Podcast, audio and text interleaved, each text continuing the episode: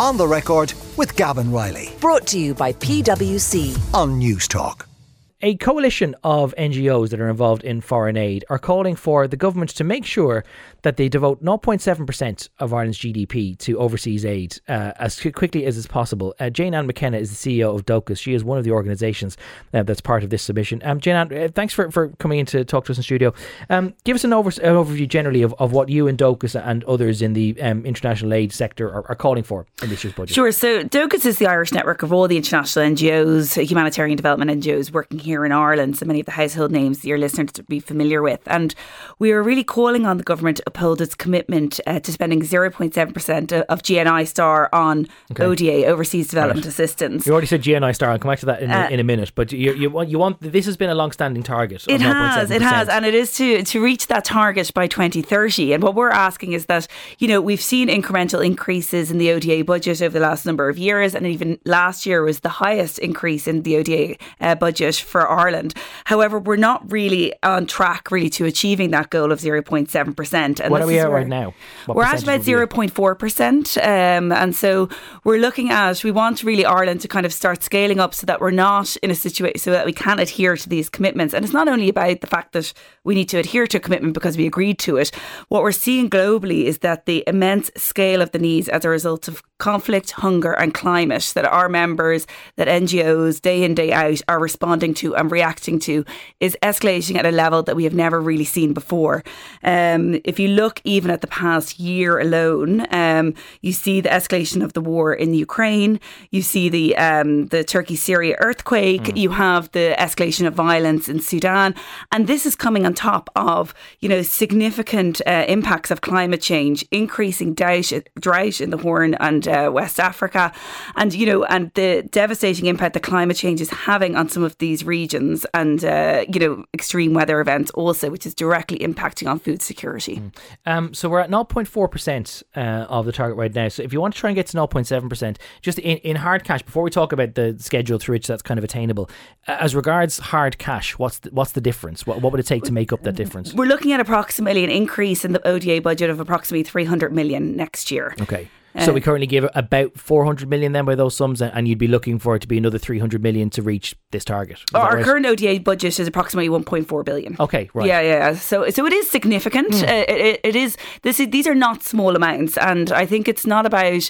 You know, um, I think that the Irish public has shown a significant support for ODA. We've recently done research where I think 74 percent of the Irish public are very much in support of Ireland's overseas development assistance, and I think it is really about we do need to scale up based on our own commitments, but also based on these i- increasing needs. Um, because it is our members, it is the NGOs on the ground who are witnessing firsthand the devastating impact the conflict is happening on, having on people.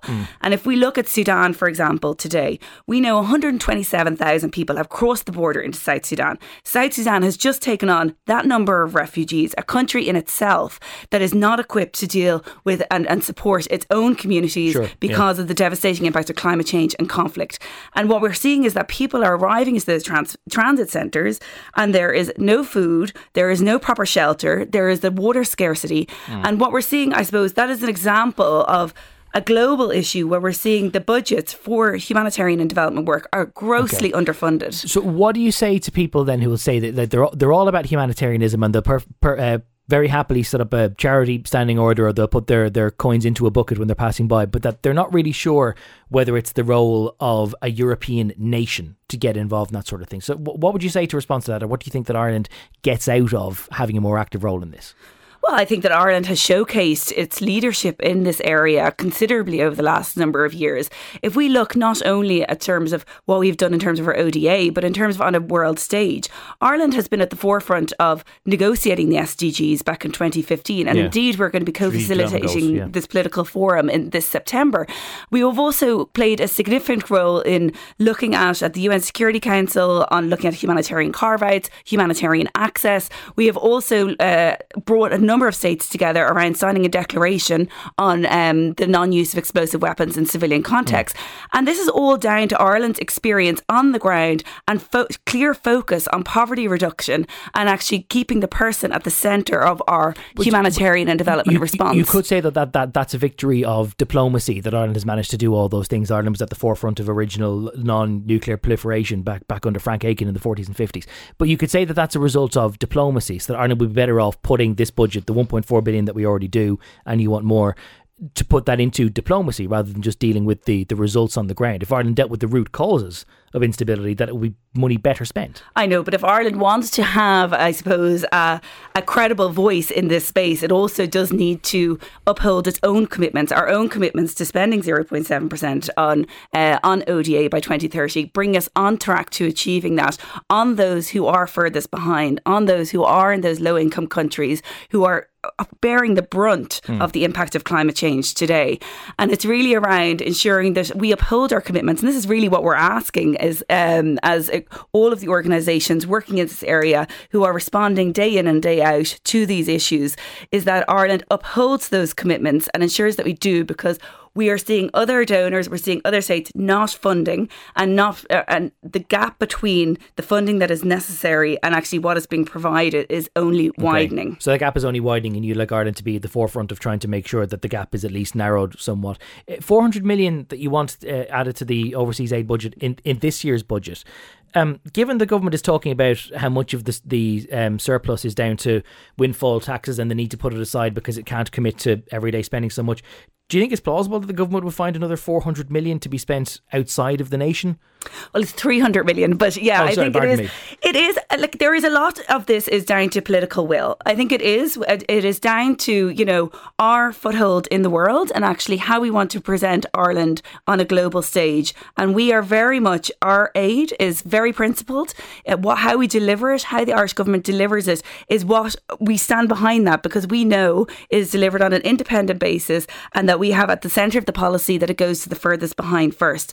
And the integrity of that aid is actually paramount. And that is why we want Ireland to increase that amount to ensure that we're upholding our own commitment, but also that we can support mm. those who are furthest behind. Integrity is that in that is that to say that we, we sometimes give this humanitarian aid without there being a political agenda, that other countries do it and it's part of a strategic way. Exactly. To, to that we are we are delivering our support based on need alone, which is the whole which is at the core of humanitarian principles. And I think that is one of the key points that, you know, puts Ireland at the forefront of this and actually gives us a credible voice in those political fora on the world stage when we are advocating on key issues such as sustainable development goals and mm. on um, uh, and other issues. We mentioned at the start that traditionally when we hear about targets for Ireland spending on foreign aid, we usually use GDP and it's usually 0.7% of, of GDP. You, you there rephrased it as GNI star. A, a question I was going to ask was that sometimes our, our GDP figures we know are quite ropey. The GDP is massively inflated by the outsized role of multinationals. So if we were trying to reach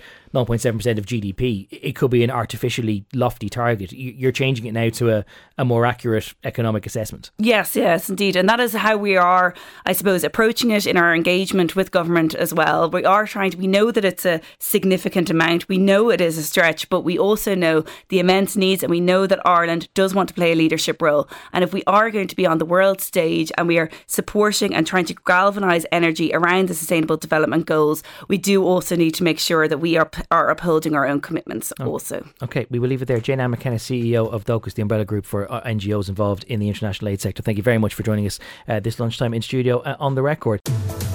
On the record with Gavan Reilly, Sunday morning at 11. Brought to you by PwC. Great minds think unalike.